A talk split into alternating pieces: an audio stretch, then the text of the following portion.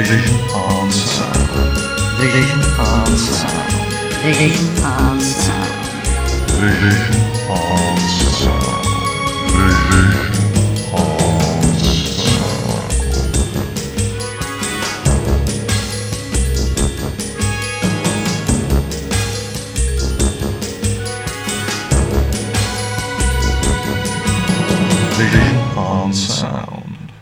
Welcome, one and all, to Vision on Sound here on Fab Radio International with me, Martin Holmes. This week, once again, that regular contributor to Vision on Sound, Paul Chandler, the Shy Yeti, is our returning guest and is sitting in the hot seat as I fling another of our random chat topics in his general direction. And when we set out on our journey, neither of us have much of a clue where it's going to go. Happily, this week we talk quite a lot about the Avengers in both its black and white Emma Peel and colour Tara King phases before moving on to such hot topics as received opinions in fandom, the whole notion of collectibles, and some of the new and exciting ways to experience television in the modern era. So, without any further ado, let's kick up those Fab Radio International time engines and dive right in and see where we end up, which presumably won't be anywhere too bizarre.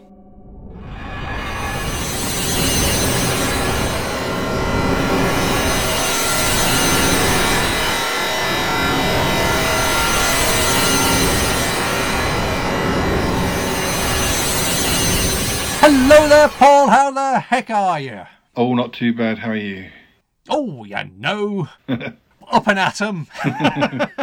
Oh, I thought today we might get a bit random. I thought we might have a bit of a random chat. I like those sometimes, they seem to work. So I'm going to kick you off into the long grass by asking you a nice, easy opener. What have you been watching recently, Paul? Well, probably the thing I've watched most of all uh, has been the Avengers because it. Always the Avengers. Well, uh, well, it's been, been ever since I was asked to do an article for Around the Archives, Mm. and I was recording with my friend Muffley on tour, Hmm. and he, he wanted to do certain episodes, and I thought, well, I better watch his episodes, and I, I was to do a particular episode, and we, were. we But I've actually, watched yours, so now I want to watch mine. well, we picked the black and white Emma Peel series, which I, Hmm. ha- I hadn't, but I I've got them. In, I I've said this before. I, I have them on multiple sources. I have Yeah. DVDs, I have Blu-rays, I have them digitally. Hmm. So I'm coming. I'm currently at my parents, and I don't have any of my DVD collection with me, but I'm able to watch them because I've got them on Prime. Hmm. It's all quite with what with my, my nomadic lifestyle these days. It's nice to know you, I've got some TV that I can An just. itinerant telly watcher. Well, well the, the trouble is because I've had problems with rheumatism and stuff. Mm. By the time I put my laptop and I have a CPAP machine for sleeping, uh, and there's Mm. not much.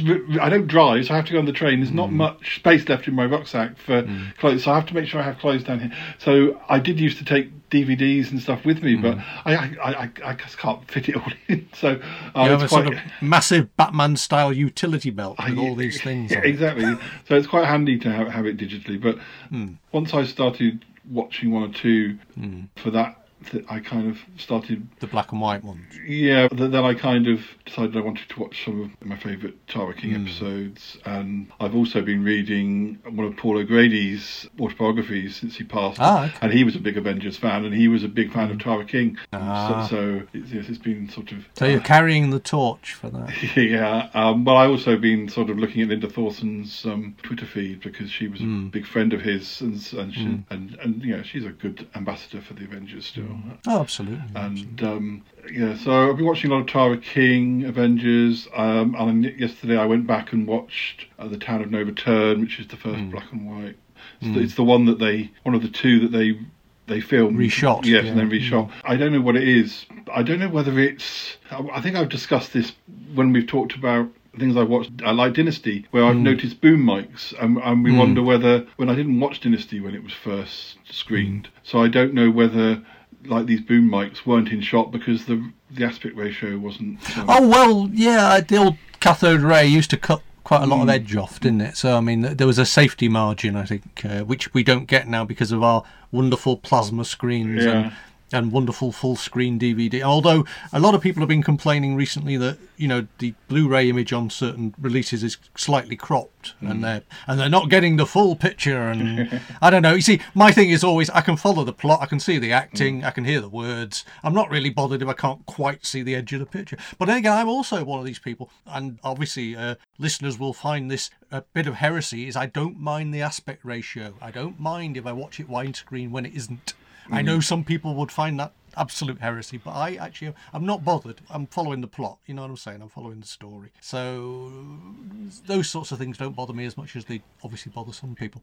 I was going to ask you though, hmm. because we have sort of moved into this territory. I seem to remember I spoke to you a few episodes ago and we talked about the fact that you're not mad keen on black and white. Have you reappraised the black and white Avengers since you've watched a few? No, I think I'm okay with black and white when it's film because that and Right. it's, it's such a beautiful, clear picture. I think it's more the murky black and white, The videotape black and white, that, yeah, that I'm less yeah. patient with these days. Sort of Uh, yeah, I mean, I, I uh, I'd be more in the mood for that, but I have no trouble with, with, with film in black and white. But um, that is by far my personal favourite series overall of the Avengers. It's one of those things, I think the editing skills, it's like the whole British film industry is now available for telly because British film isn't being made as much. Mm. And you've got some of the best directors from British film, you've got editors. They really know what they're doing in that series. And mm. again, you're absolutely right, that crisp, mm. sharp, beautiful black and white. It photographs so well. I'm a fan of black and white photography myself anyway, mm. so I kind of have an appreciation for it. Although I, I do hear that people really, you know,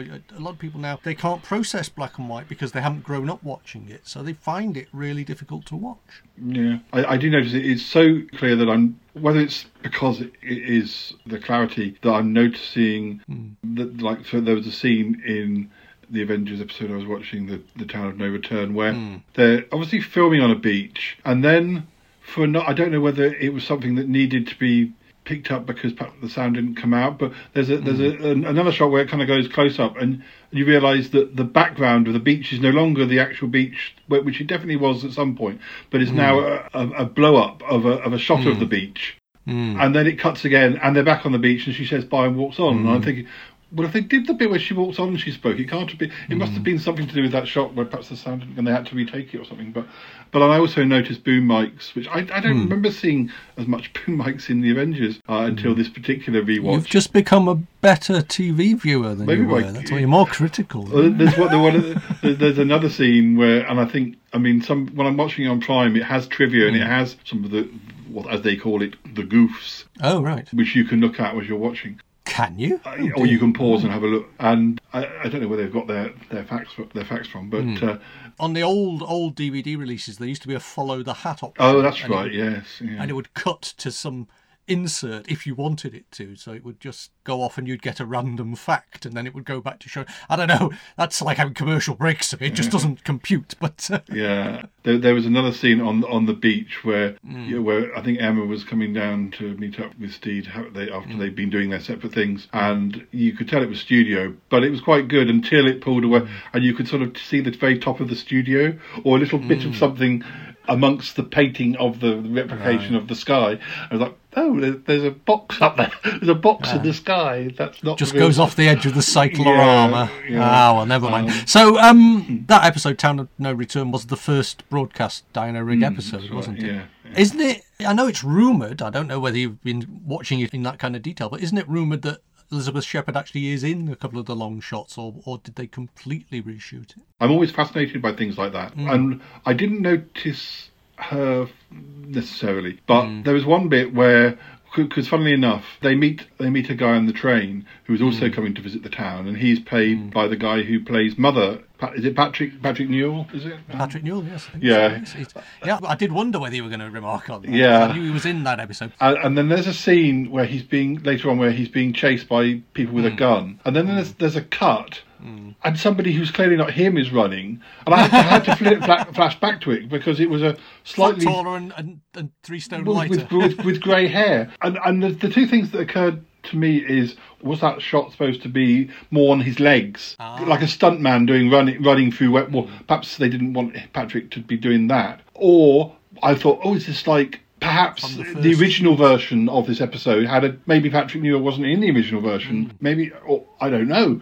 I don't. It's one of these things where you get questions, but you're not ever necessarily going to get the answer now. But Well, that's why we all get so fascinated by this old telly because Yes, there's always something yeah. else to discover, isn't there? And of course, the shows that are most analysed, the shows that people really, really look into frame by frame almost, you can quite Mm. often find out something new. I mean, there are people that are still finding new stuff about the prisoner, you know, Mm, 50 years on. I mean, it's if, if if you want to analyse it in that detail, there's always Yeah. something new to find. There's no way that the man running they they won't they'd have put him in a black wig if he was supposed to if it was supposed to be a, a full shot. I can understand if it was supposed to be top yeah sort of shoulders and legs running. Um, I don't know. I think there's some mistake in that shot. There, there we go.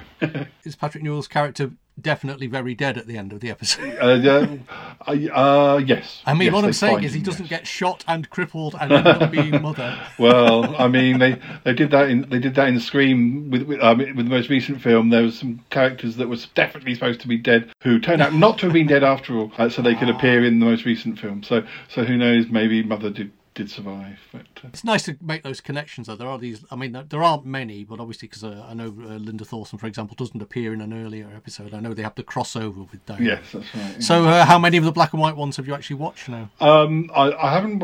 Well, other than the, the ones that I watched for the article, I watched Yeah. um, the hour that never was, and I watched the one I did was the house that Jack built, and I also watched because that's that was a funny one because That's a remake, isn't it? that- well, that- it's, it's or is it? Well, this is where I got. Conf- I sort of was again. It was. It became a bit of an investigation because now there's there's a colour dynamic one called the Joker where Emma Peel. That's a definite is- remake of an Honor Blackman. that's a definite. That is definitely a remake um, Hmm. of "Don't Look Behind You," a Cathy Gale episode, which I don't think I'd necessarily seen. I'd owned it for ages, but Hmm. I hadn't necessarily seen every single Cathy Gale episode. And so I went back and I watched that as well, and I was shocked. That yes, Well, that was similar it a, a very you know, in, including setups, including where they're going, including where, Hmm. and, and I'm thinking, does Steve not remember this has happened all before? This has all happened before. I think we can forgive them to a certain extent because I mean there have been several years between those Yes, episodes, yeah. and of course people didn't Yeah. record them, didn't save them in those days, you know, for home consumption.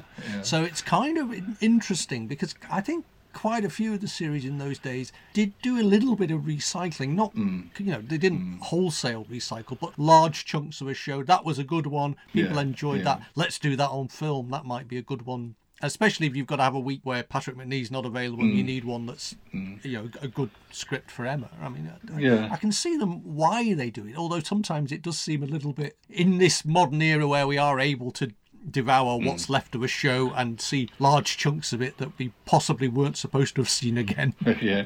I think it is interesting that, that now we can look at it and go, oh, that's the same as that. I mean, is that famous Terry Nation wrote two episodes of two different series. He basically used the same script moment. And I think it's interesting. Again, a lot of these stories might be completely apocryphal and, and just fan lore, but there's that idea that these two episodes from two different series, the, the Baron and the Adventurer, I think it was, turned up on the same night in America. Yeah. and there was one after the other. And, and so everybody went, hold on, Terence.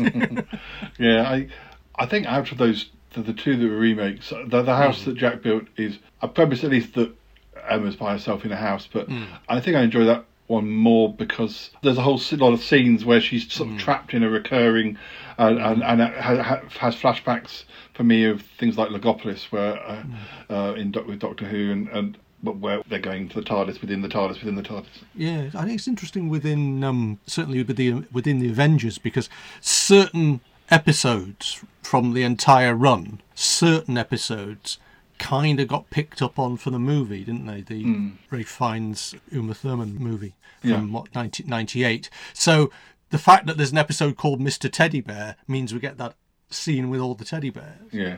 And I think that's a kind of interesting leap to have made. And it's like, oh, this will be a bit Avengersy, you know. Yeah, but there are scenes and there are moments throughout the whole series that get referenced in that movie. So you do get that Hmm. scene in August de Wynter's house, don't you? Where where it's it's kind of a bit like the house that Jack built. Hmm. But you've gone back to your beloved Tara. Have you watched? How many Taras have you watched? I've recently? watched a, about uh, ooh, half, two thirds. Um, uh, Wow, uh, It- you've been you've been binging. You've been yeah, binging Tara. yeah, but I've not been watching them in order. I can't. I'm very Ah. bad at watching things in, in order. I, I think I How do you keep track? Don't you just find yourself Oh, going, "Oh, well- I watched this one last week"? Well, the good thing about watching it on Prime, it's um, one. If I watch it on Prime, it's good because it tells you you Hmm. just watched it. So, oh, I see. Ah. but I, I keep forgetting these modern ways of watching things. We'll, we'll move on to that later, but yes. I think I just, yeah, I've just been sort of watching favourites, and and then and then sort of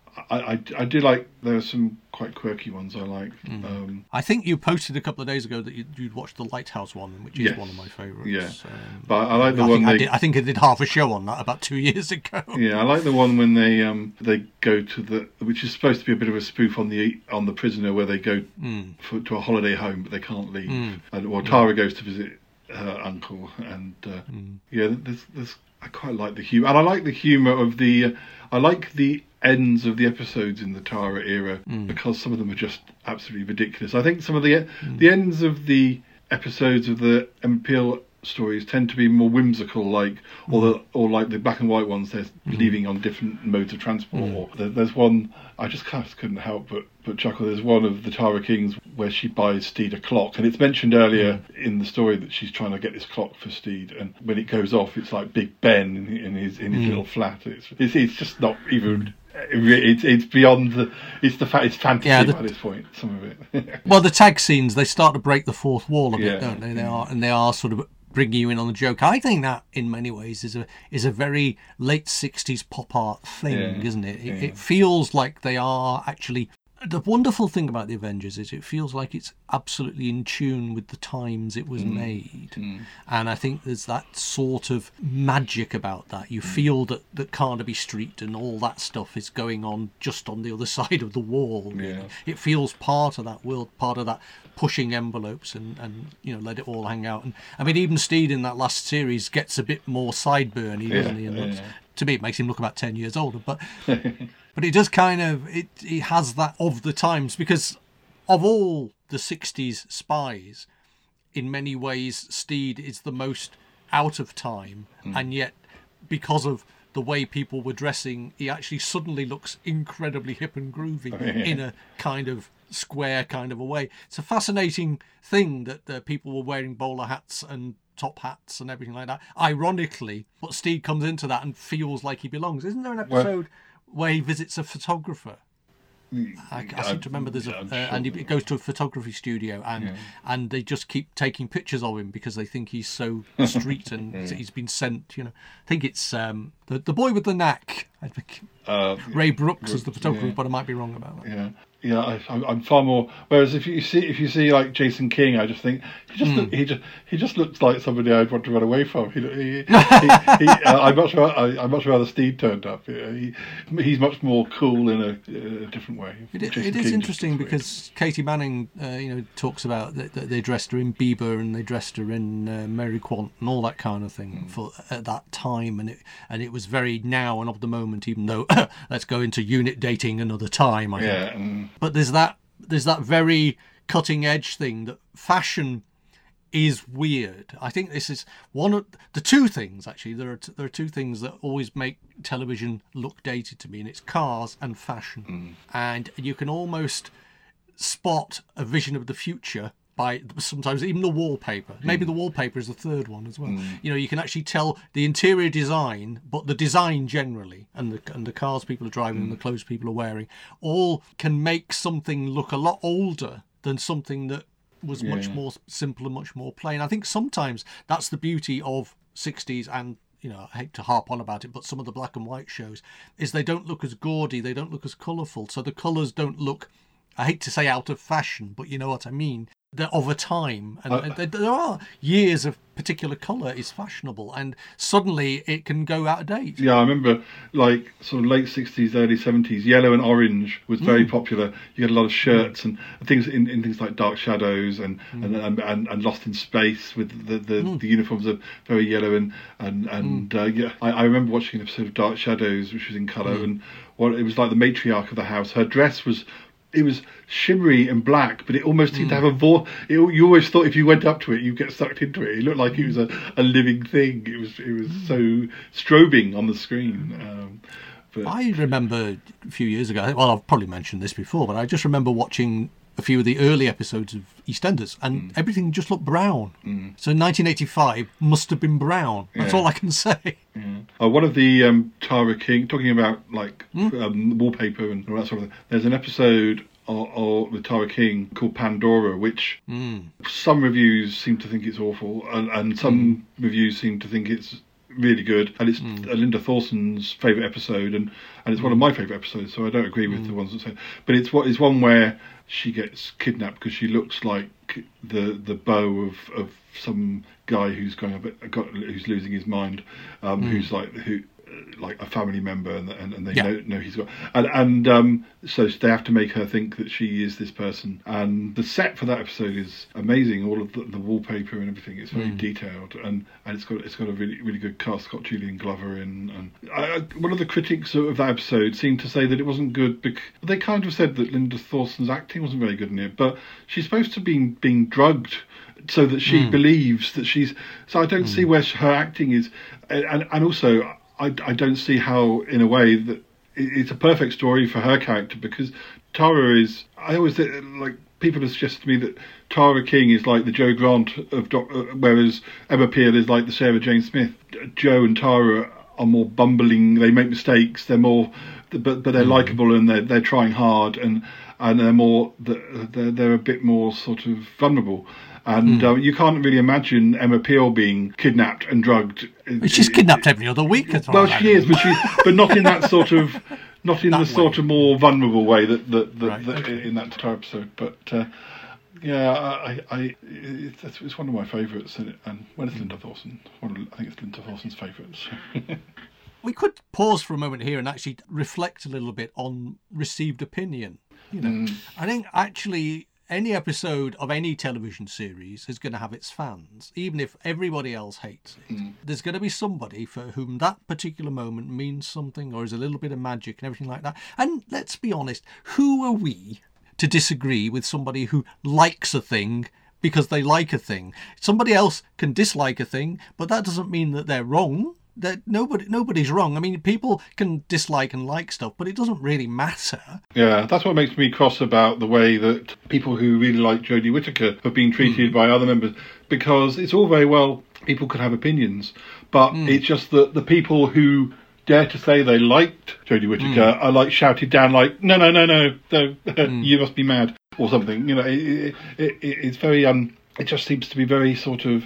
No, you, you have to believe everybody has to have not Yeah. liked her episodes, and the, the people that are saying that are just saying that to wind us up or something. Hmm. I think it's interesting because people in general, we do have this terrible need to to be liked, and we do have this terrible need to.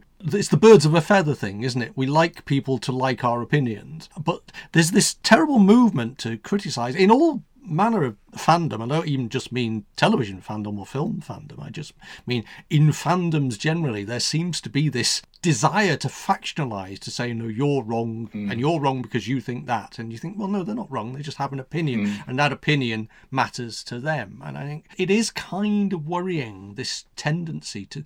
You know, I can sit here and you can sit here and we can say, well, that episode's rubbish, and somebody else will say, but I love that one, and they're entitled to love it, and, hmm. and uh, why not? I mean, I'm I'm always willing to be persuaded. you know, I can hold my hands up and say I have been watching a show that I have for 15 years held as the absolute benchmark of really bad television, and that's Bonekickers. Hmm. And we, we binge watched Bonekickers, and actually, we quite enjoyed it. Hmm. And it's got its faults, you know, mm. but actually, as a piece of six hours of television, it wasn't as bad as I expected it to be. So, you know, you opinion on things can change over time. I think there's an interesting thing with people who feel they have a sense of proprietorial or ownership if you like, of a show. They hmm. feel it's you know it's their show, and and these people are messing with it because they're not making the show. The people who are making the show are the people who are making the show. That hmm. and what they do is basically what gets done. Hmm. But I think it's interesting when people sort of feel they own it somehow,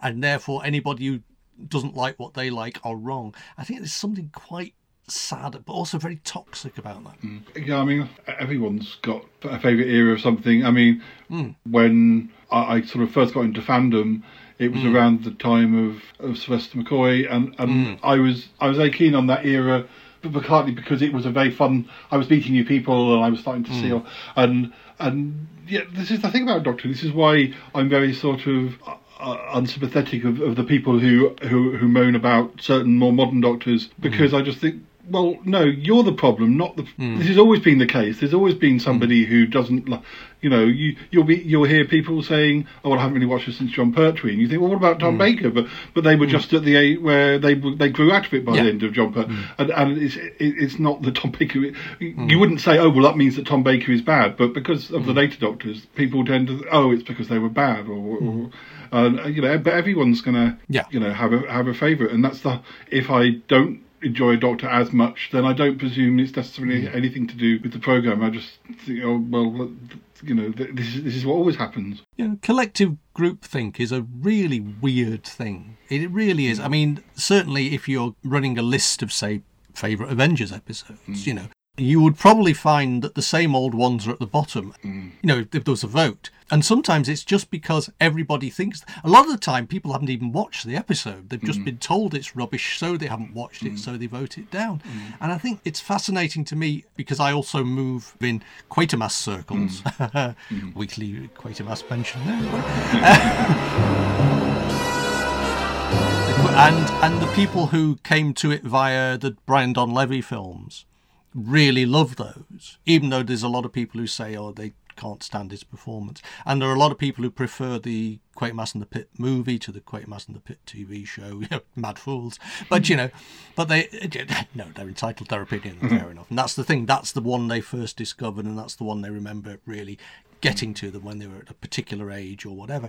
But it's it's fascinating that something that has different actors in almost every version of it that was not made in any kind of particular you know way to be consistent hmm. still has these arguments breaking out amongst people. I, it, it's weird because if you go into even something like football fandom you know there are, there are hmm. there are these people who say oh it's not like the old days or this player's better and oh I hate him or I love him. You know it, it's weird that we have this need to get tribal over things and there's no need to be tribal Well, I find it quite. I find it quite interesting, as, as I say, reading that Paul O'Grady book because I don't know if it was Mm. just the age he was. I don't know whether he was too young for. Can't quite. oh, Well, I guess he. I think he was born in about fifty-five or something like that.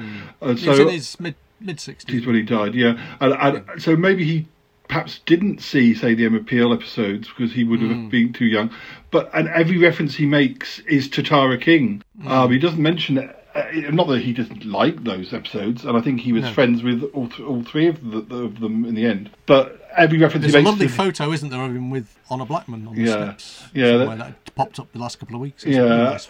Yeah, he, but every reference he makes is to oh Tara King wouldn't have done that or hmm. or Steed and Tara rather than Steed. Hmm. And I find it quite refreshing because obviously Tara he was the right age for Tara and that's the Avengers he presumably uh, enjoyed most of all. Um, certainly the one he refers to most most of all. And and I think there are quite a lot of Tara King fans out there. I, I do make, meet them quite often that or pe- people who you know not we don't like Emma but but mm. I think. You know, we, Well, the- you feel that- like you should stand up and go, Tara mm. was cool as well. But that Tara season was specifically specifically made with the knowledge that they they were selling that the, sh- the mm. show had already been sold to America, so it did have a slightly more international feel. But the interesting thing about it is, whilst it might not be thought of as a huge American success because it didn't get renewed, didn't get a second series. The interesting thing to me is how popular it was in Europe and how most people, certainly the French money that came in for the new Avengers, came because of how how much they loved the Tara King series. because um, Patrick and, and Linda even did a an advert t- just before New Avengers came back, still, still as the as as Tara and and, and Steed. Um, I think um, I don't know. You said about how how people feel that they, you know, they want to. Or sort of follow things that are popular, or or hmm. or not. I, I think because I spent most of my childhood in the in the eighties being very keen on things that weren't were no longer popular. Like, you know, I was one of the few people who's uh, in my class at school who still liked Doctor Who fanatically.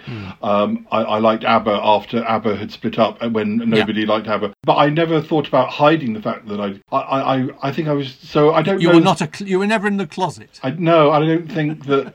so I don't think I really cared. You know, if I See, liked everybody something, in my school was bigger than me, so I couldn't possibly. uh, I, I don't. I, I think I was. I think I was lucky also because Scary footballers. because, because I was in a very small primary school Right. of 60 kids um, in the whole school. And then I, I left primary school at 11 but ended up going to a school where I didn't come in at the bottom. I came in at, at the fi- at a school where people most people changed again at, at 13. So I came in at the penultimate year of that. So I was never the baby in that school. And then when I went to the grammar school, I came in at the third year. So I was never the baby at the grammar school. So um, I, I think um, I, I survived certain. You could of- indulge yourself without Yeah. people uh, without yeah, people be- because mocking. I, I was too I was too too senior to to be, Ah, to to. Uh, That line from the Radio Times Doctor Who 10th anniversary special pops into my mind now. I was laughed at and mocked for my faith in Doctor Who, and and and shunned. No, It's interesting. I, I just I, I remember very vividly the day somebody at school said, "Well, that's just rubbish," and, and and I wanted to crawl off under a rock and never never speak of it again. But then, you know, I thought the football was rubbish. So, um, Well, uh, yes. s- and, uh, I, I, But we, again, we we move in crowds, don't we? And that's that's you know, I mean, th- there's a, a lot of people who, who argue quite reasonably that cosplay and dressing up in as a in your favourite football shirt are no different, really. You know, well, I often, I often say that you know the sports fans are the are, a hundred times more fanatical than any Doctor Who fan. The the lengths that they go, uh, um, or, they travel half an up and down the country to watch the team that they know isn't doing very well. At least we don't have to go that far to watch the next episode of Doctor Who. if, if a show's not doing very well. yeah, yeah. Well, I, I just remember having to get up early to get to to Woolies to get a videotape. But there we go. yeah. But um, Well, you know, that's that's the whole thing, isn't it? I mean, because uh, you have your books, your magazines, whatever. You know, you collect if you're a fan of something, and that, and you know, football fans collect programs, and you know, it's it's no, it's it, there's a fundamental need, I think, amongst a certain kind of person to hang on to bits of their past and bits or bits of moments of glory or moments of tragedy, or somehow we we do like these memory prompts, and you know, it's an absolute boon for people who want to make money out of collecting. You know. I mean, do you actually collect stuff at all? I mean, do you still buy Blu-rays, DVDs? I know, well, I know you buy DVDs, but I mean, do you buy them to collect them? Do you buy books? Do you get magazines? I, I, get, I get Doctor Who magazine. Trouble is, mm. I often find don't have the time to read. So there's probably lots of mm. editions that I kind of flick through Not even opened. and, and, and mm. but but not sat down and read page for page. I fi- I'm beginning to find the typeface is so tiny as well. Um, But where do you draw the line at collecting? I mean, I, I know we're all on budgets these days. I mean, because I, I I'm always amazed. I, I don't know what the algorithm is doing, but I get these adverts, emails from places I bought stuff from in the past, and they they seem to think that I'd be fascinated to buy a whole range of bobbleheads for some reason. Hmm. or they, they do seem to think I'm going to like action figures. Now I know that people you know like action figures. I know you buy vinyl. I, they're always trying to sell me vinyl. I, I've not bought a vinyl off them in you know 40 years, hmm. but but for some reason they seem to think I'll be interested in that because I've bought other things. They they obviously know the collector gene exists, but do you? I mean, do you buy big finish stuff at all? I bought. I, I used to buy them a hmm. bit, but again, I, it'd be the trouble of I try and put them. On, I try and load them on my mm. iPod for when I was mm. commuting, but then I'd find find it quite difficult to concentrate on stories. Right. Whereas with music, you can sort of your eye, you Yeah. can let your eyes wander out the window. I find I was staring out the window at, uh, uh, at the view, and you'd then realised the I'd track of missed the the, track plot. of the story. Mm. But you watch television on a, on your phone, so uh, Yeah, but you yeah. can follow that. If you're not staring out the window, that's that's fair enough. Yeah. I just wondered because obviously in te- in television terms, to me the collectible stuff, if you like, is the actual programs. And the collectible stuff, Yeah. whether that is through downloads or however you choose to collect them, you acquire access to the actual shows. And the sort of second tier for me is the books about television, which I'm kind of interested in, but I don't, I can't be comprehensive because let's face it, some of them cost a bomb, and you know we we've all got limits. But basically, the DVDs, the books, and you know probably third tier for me is possibly some CDs. But I tend to draw the line there, and I just, I, I, Yeah. apart from the magazines, obviously, but um, I just wondered really when it comes to collecting, you know, do you have a level or do you have a, a room full of plastic Daleks or anything? No, I mean I have I have done in the past but when Hmm. when Dapol figures were were back in the nineties or whatever that whenever that was late eighties. Actually, I had a friend who was very into Cybermen and he Hmm. bought a lot of Cybermen Dapol figures and, and I had some Daleks. But then Hmm. I got to the stage where when it came to birthdays, I Hmm. was used to seem to get things that he used to own. Right. That he and, and like I get a Christmas present, and be like, oh, hmm. some more, some more hmm. Dapol Daleks that you've decided you don't actually want anymore. So I ended up with far more Cybermen and Daleks than hmm. than um, I, I really needed because they were being purloined on me. Do you think collectors, or or do you think fans, television fans, maybe film fans, or fans generally? Do you think we do have, or I'd say we? Do you think they do have more disposable income than other people? Than not we, if you like. Do you think they? Because we we do seem to get targeted by collectibleness, hmm. and there do seem to be some people you read articles about them in in the magazines we buy, who seem to literally buy absolutely everything. And I just wonder where a collector has to make choices. You know, you don't, you can't buy absolutely every Doctor Who figure or Doctor Who book or Doctor Who magazine, or you know, there must come a point at which you say, "I've got to draw a line," because where do you put it all? I guess some people are, are more consumers, hmm. whereas I've got my own projects, hmm. and, and I have done for the last thirty years, whether it be hmm. Sutton Park, whether it be poetry books, whether it be you know editing videos, editing podcasts. Uh, I'm ultimately I'm more if if if if somebody said you can devote yourself to Doctor Who or to your own mm. projects. Mm. I You'd say goodbye. I say yeah. goodbye, Doctor Who. Um, you know, it's not never going to come to that, but I uh, because I imagine that there's an awful lot of collectible stuff or stuff that is bought that never even comes out the cellophane. I mean, there's mm. it's an awful lot of stuff that's in mint condition out there, and you do start to wonder really how many how many Doctor Who books or how many television books or how many tie-in books go unread or are sitting on shelves or you know, people are surrounding themselves with this stuff and you just kind of wonder because obviously it'll be valuable one day when you come to sell it or whatever is it is it basically a retirement plan for Yeah, sometimes I think that, that is the case for some people. Uh, the things that I've bought, there's a few things where I've or I've surprised myself where I'm where I've been the only person in my friend group that's been doing doing something. But Mm. I'll come to that in a moment. But but what I bought recently, I'd say. I like last year. I bought the production diaries of John John Nathan Turner, which mm. was quite interesting. Um, I bought like a behind the scenes book on Sapphire and Steel because I was like, oh, I didn't even mm. know this existed. But the thing I remember being kind of gosh, why is nobody else doing this? And I don't know if it was just because I, I was a little bit slightly ahead, maybe with with internet or, or the speed of internet that I had in my house or something. But when Web of Fear and um, Enemy of the World came out, they pretty much said. Oh, you can download it now. It's and, and and then the the DVDs will be out in two months' time, and, and most of the people I know were like, okay, two months' time's fine. And I was, but whereas I was sitting up till three o'clock in the morning, you know, considering considering what I said about, um, you know, video black and white, um, I, I was kind of like, I can't believe people are waiting two months. Hmm. It's here now. You can have it now.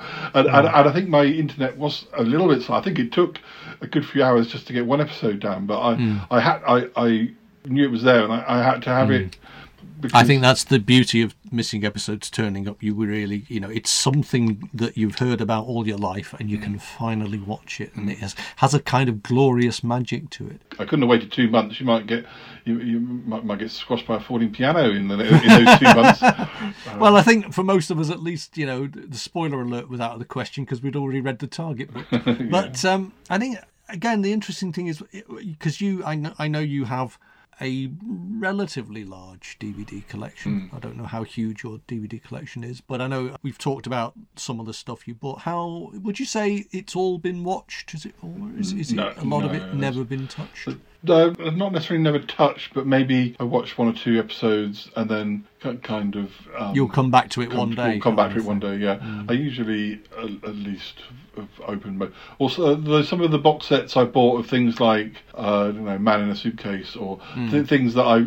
I kind of well, it was so cheap I bought it. Yeah, you Um, dabble. but but, you, you, I'll watch it one day, kind of. but but yeah, I haven't necessarily dipped very far into some of those. Um, and I, I I did I did open my Jason King box set. Um, And, um, and shut it again very quickly. Yes. well, I I, for, I forgot the, how bad the picture quality was. Relative, relatively bad. Um, and I watched one episode, and I was kind of, kind of like, "Yeah, that's enough for tonight. I'll come back to it." Yeah, I, I enjoyed Jason K. I, it's interesting. I watched it directly after watching Department S. You know, it was kind of like, oh well, you enjoyed that. We'll watch this, and you know, I suspect maybe our telly isn't that big, but uh, I didn't find it unwatchable. I, I mean, it's unwatchable in some for different reasons, shall we say? Yeah. But uh, what about the books though? Do you read all of them, or do you? I mean, are, are you? Because I I know I have got books I bought, you know, quite expensive television books that I bought that actually I haven't actually read yet, and I sort of look at them sometimes and think, will I ever? And I, I, I kind of worry about that sometimes. That you know we have become a kind of accumulative kind of people. Mm-hmm. And we draw these things to ourselves, and I just wonder whether it is just me, or actually whether you know d- whether people do read this stuff. It's part. It's well, one of, one of my reasons of things changing, partly mm. because of my rheumatism, is that I've almost totally abandoned reading physical books, and I Right. mostly just read uh, digital books, um, not just on my iPhone, not even Yeah. not, even on a Kindle. So I'm reading because I've got the time. I, I'm reading more than I've read for for, for years and years. Um, But I'd have to uh, have glasses like bottle tops to, to do that. Well, the thing is, you can big. make you can make the screen you can make the words. I don't know how I don't know how many pages per screen. Like you know, how, I, Hmm. I'm, prob- I'm probably probably a, a screen for every Every three or third word. Yeah, but um, but I get th- I I get through a lot more books than Hmm. I have done for ages. Um, But yeah, I'm sure. I mean, I have got a lot of, a lot of books that I I want to read that I Hmm. bought perhaps a year or two before I started. I, I moved over where I'm kind of like, well, I'd like to read Hmm. you, but um, uh, yeah. It's it's not easy to do. no. So um, we we talked briefly about this earlier, and I said we'd come back to it.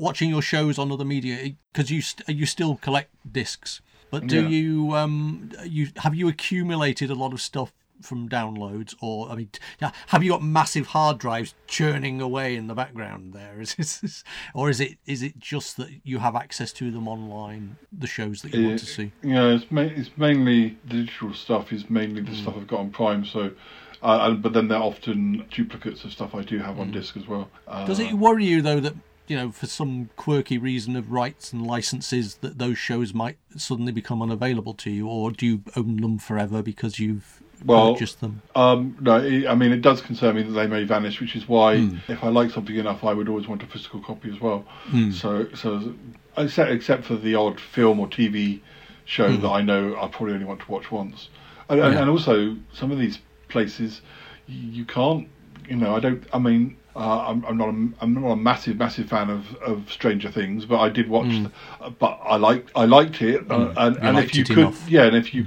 could buy a DVD, maybe I would have done, but it, you can't because Net Netflix keeps a lot of its stuff as as just on its channel. Exclusives, yeah. yeah, But, so that uh, people will keep subscribing. You can you can see that business model working for them, I suppose. Yeah, but but- uh, I don't know. I've got this these things, you know, yours to own forever on video, yours to own forever on DVD, Mm-hmm. and you kind of think I like the fact that I've got them. I like the fact that they're Yeah. there. Mm. But actually, probably most of them I've watched once. I, you know, I can go back and watch them again if I want to.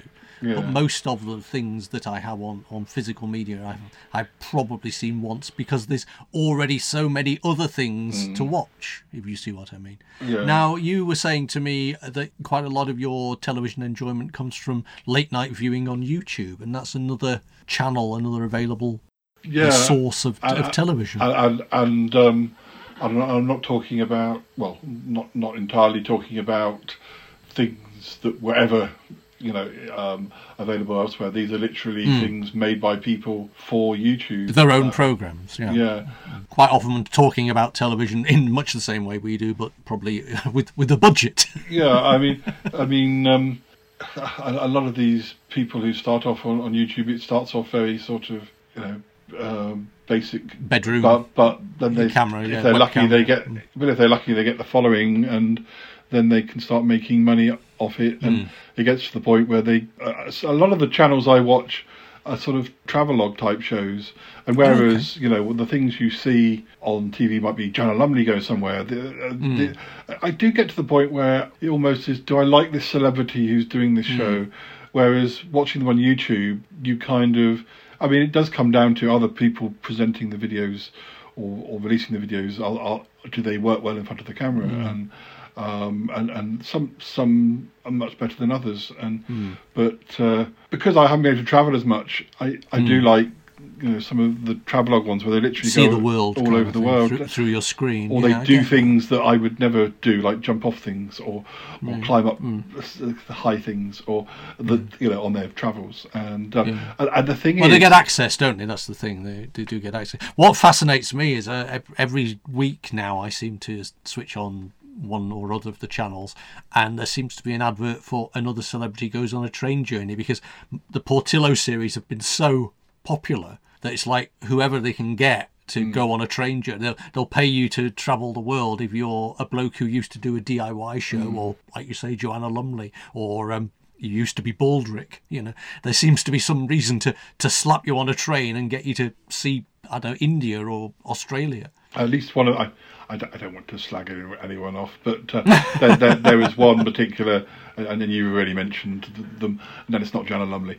One of those, I, I just found that they might be entertaining when they're acting, but I found Hmm. them very uninspiring as a presenter, and and, and not, Oh, not- I've I've been I've been terrible over the years, Paul, about why the fact that uh, you shouldn't really interview folk who who make a living being somebody else. Sometimes they really don't have much to say about anything, but Yeah. we, we put them in regard in, in the same way that it's it's quite all right for a footballer to comment on the football game, but I don't really want to know. Well, yeah, I mean, I do sort of subscribe to doing what with doing my own podcast. That re- Hmm. really interviewing a famous person compared to interviewing somebody who knows what they're talking about and is enthusiastic about. like talking about um, yeah it's, there's very little difference a lot of the famous people appear on multiple podcasts depending on what they're asked almost set telling the same anecdotes and, and and and actually it comes down to it you think mm, other than they're on telly they're very much like us and sometimes not even as exciting as us Well, Um, budget requirements aside, I, I've always thought that part of the way we do the show I'm doing here is that it's quite nice to talk to people who are just enthusiastic about telly. Yeah. It doesn't matter whether anybody's heard of them. I was I've been reading quite a lot of autobiographies, and I read Joan Collins. I read I read a more recent Joan Collins one, and I read a, a an earlier one. And the difference between her enthusiasm for meeting famous people at the start. And by the nineties, oh no, Frank Sinatra's turned up. Oh, uh, you know, party, you oh, you'll be bored, yeah, it, was, it was, yeah, it, did seem like, gosh, yes, being famous is all very well, but even famous people get to the point where it's all a bit sort of, oh, Hmm. well, I've got to go and sit next to that person because I know they're good fun, but I don't want, really want to be talking to any of the others. But, uh, The terrible ennui of the human condition, Paul. Yeah, That's what it is. but, um, but yeah, yes. What else did you want to ask? no, I- it, was- no, it was like I say. I just I know you said you'd been watching these YouTube shows, and, and Yeah. the fact that you, you were saying that quite often you think it's it is fascinating that they are now as popular as some of the mainstream shows. Well, well. Also, I, I started watching one, and it's it, it, it is a bit like you know, how there's that thing about yeah, it's like comic books where you start reading one and then it crosses over to something else, and you're like, oh, oh, oh, it, oh, I- I- multimedia. yeah. Oh dear Well, me. Yeah. yeah, it's trying to like- keep track. Are you a Trekkie, Paul? Are you are you still a Trekkie? Have you ever Um, been a Trekkie? no, not not not too much. Not, No. um, Okay. No. okay. Or are you a Star Wars fan? no, definitely not. No, okay. No, it's it's just it's interesting because I think that those two fandoms Hmm. specifically at the moment are are struggling to keep up with Yeah. all the different iterations. I- And and again, this is creeping in also, I think, to Doctor Who fandom as well. You can now, if you don't follow the comics and the audios and the TV show itself and the various spin-off books and and sometimes they start to feel like you can't consume everything you can't see everything and and you can suddenly feel out of the loop because you don't know what happened in a big finish production that happened 20 years ago that suddenly people are referencing uh, I think it's fascinating because there's so many versions, there's so many iterations now of Star Trek for people. No, I, was gonna, I tell, I tell you why I never really got into being well, other than I don't really like space. I like sci. I like Doctor Who. Yeah. I, I don't really like. I, and I, and I just think Star Trek. Is, You're not necessarily a sci-fi fan, It- it's a science fiction, No, hard science more. fiction. No, no. More. I, I, I find it all very sort of like Star Trek is all very. You might as well be the army in space. It's it's it's Yeah, okay. it's, it's it, sort of follows along with my how I say like when I like things like Agatha Christie. I like Miss Marple. I like the the Hmm. I don't I, rather than, than the detective with the police behind. them. I like the Yes, you're not a respecter of authority. Doctor Who is the Miss Marple of, of sci-fi. I don't know. No. Um, but That's the episode quote we can put out. but but but I, I, the other reason is that for many years, all there was of Star Trek was three seasons before the movie. You know, there was, that wasn't really en- enough for me to dedicate my life to a show. I can understand if you came to it later. There's a, there was a lot more, um, and also Star Wars, three films for many years, just three films. And also, I discovered Doctor Who between Star Wars and Empire Strikes Back, and there was you know no room for Star Wars after Doctor Who was discovered. Um, but but um, yeah, I just I just don't think those series were big enough for me. At, they weren't big enough for me at the time. Um, they are now. yeah, they are now. Yeah, but too late, too late. But um, but going back to the YouTube things, that yeah, I mean, you start watching one, and maybe you see it kind of says, "Oh, you might like to watch this one." And um, I started watching one, which is a whole family who've travelled around the world on a boat, like the, over the last seven years. I mean, that's not in the newspapers, but you know, hmm. it seems like you know, and and, and their blog or their their vlog is is all about their life traveling around the. I mean, hmm. more videos than I had time to watch. I've only just discovered them, hmm. but in fact, I discovered that site because one of their sons. I mean, I think every single child on that boat does their own little blog, and I happened to watch one of the other ones, and then found out, oh, this isn't actually the main, uh, you know, feed for this. This, um, and um, of course, you know, people using drones suddenly. You know the difference the photography between yeah, could be yeah quite the difference quality. between the BBC or whatever they're using drones. So these YouTube channels, so, Hmm. and suddenly it, it, you know, the difference between what's effectively an amateur video and a professional video is very, it's, it's hard to tell, really. Yes, Um, it's marginal, isn't it? I mean, yeah. everybody's got HD now and can sh- and shoot pretty much anything on a on an iPhone if, Yeah. the other phones are available. But uh, Yeah. yeah. Um, but do you think it ever bothers you? I mean, there are only 24 hours in a day, and you mm. do have to sleep sometimes, mm. and obviously there are other things you have to do in life. Do you really think it bothers you that there's so much to consume? I mean, for example, if you went down a rabbit hole with these travel shows, mm. would that prevent you from watching the half million Neighbours episodes that are available to people? Well, I think um, I think the well, of course, yeah, a lot of old Neighbours has been made available on the run up to this hmm. new series. I've been watching 2012 episodes, which is around the time I started hmm. be started watching it again when I came hmm. back to it. But something like Neighbours kind of fits in. I've got such a short attention span. I find even like an episode of The Avengers, I have to have a break halfway through. If, I if I'm watching it by myself, or I go off and do a bit of editing, then I come back and watch the other half. Were you brought up on ITV by any chance? Uh, no, it's just it's just it's just more recently. Yeah, Um, 20 minute. I- I- yeah, and also with the, yeah. the podcast, I, I kind of I sort of almost watch TV as a break, a little break from Mm. editing, and um, so yeah, Neighbours at twenty minutes or so is is about right to watch one in, Mm. in one sitting. And the, a lot of the YouTube videos are between ten and twenty minutes. That Mm. so I think partly watching those um, is partly because they're they're, they're shorter and.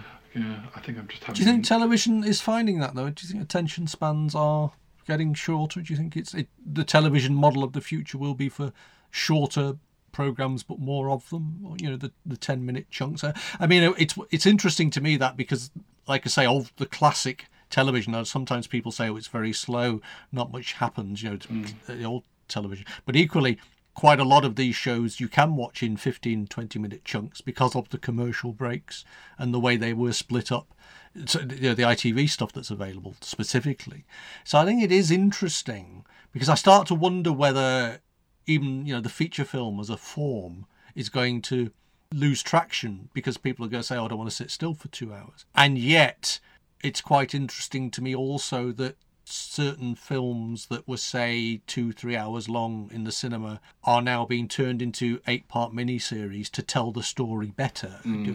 So uh, i think there was a, a version a few years ago of the name of the rose that was the hmm. s- same book hmm. the same story but somehow running it over eight hours made it feel richer i mean i loved the original film i always will but it sort of made it was a different way of telling that same story that sort of took other aspects. So I think it's interesting how television is evolving and sort of going with our with our attention spans. I mean, I know there's this terrible thing that we can't not look at our phones for 10 minutes and that's why programs have to be 10 minutes now but uh, you know and, and there's, a, there's you know a great many people who can't even drive down the street without looking at their phone. But we won't go into that either. But um, I think it is interesting that that sense that the shorter storytelling seems to be almost accompanied by the sort of bit part storytelling that is actually telling things in a longer way. And I think it's also fascinating because of you did mention neighbours, that idea of the ongoing storyline in the soaps still seems to be as popular as ever it was, even if it's in twenty minute chunks on a daily basis.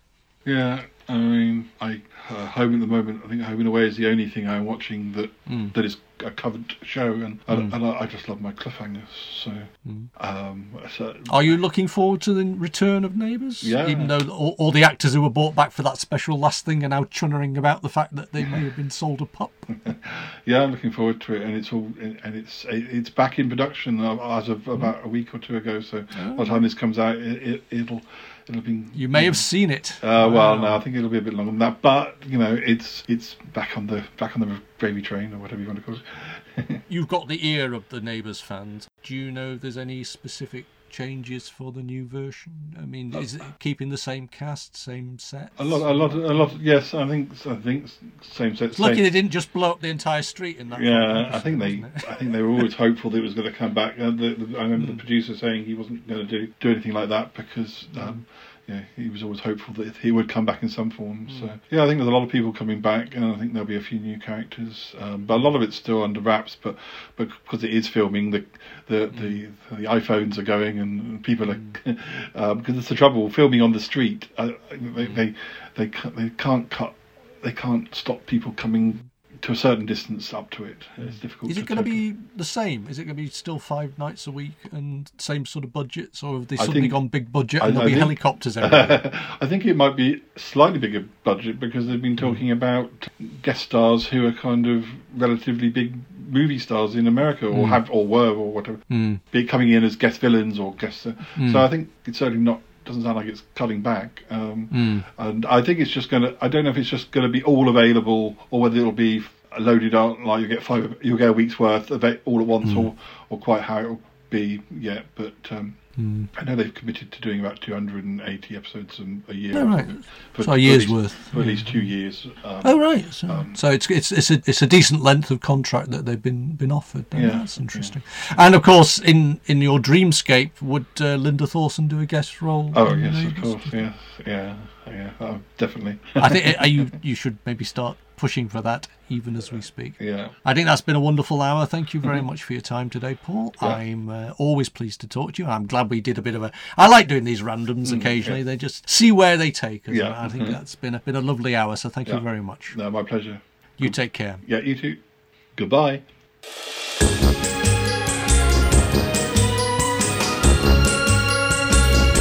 Many thanks to Paul Chandler, the Shy Yeti, for joining me for our amiable natter there. It's always very brave of my guests to face one of these random chats, and it's always much appreciated that they're prepared to go in unprepared, if that makes any sense at all to you. Paul's Avengers themed contribution to Andrew and Lisa's Round the Archives podcast that he mentioned features in episode 65, which can be found if you just type Round the Archives into your podcast site of choice.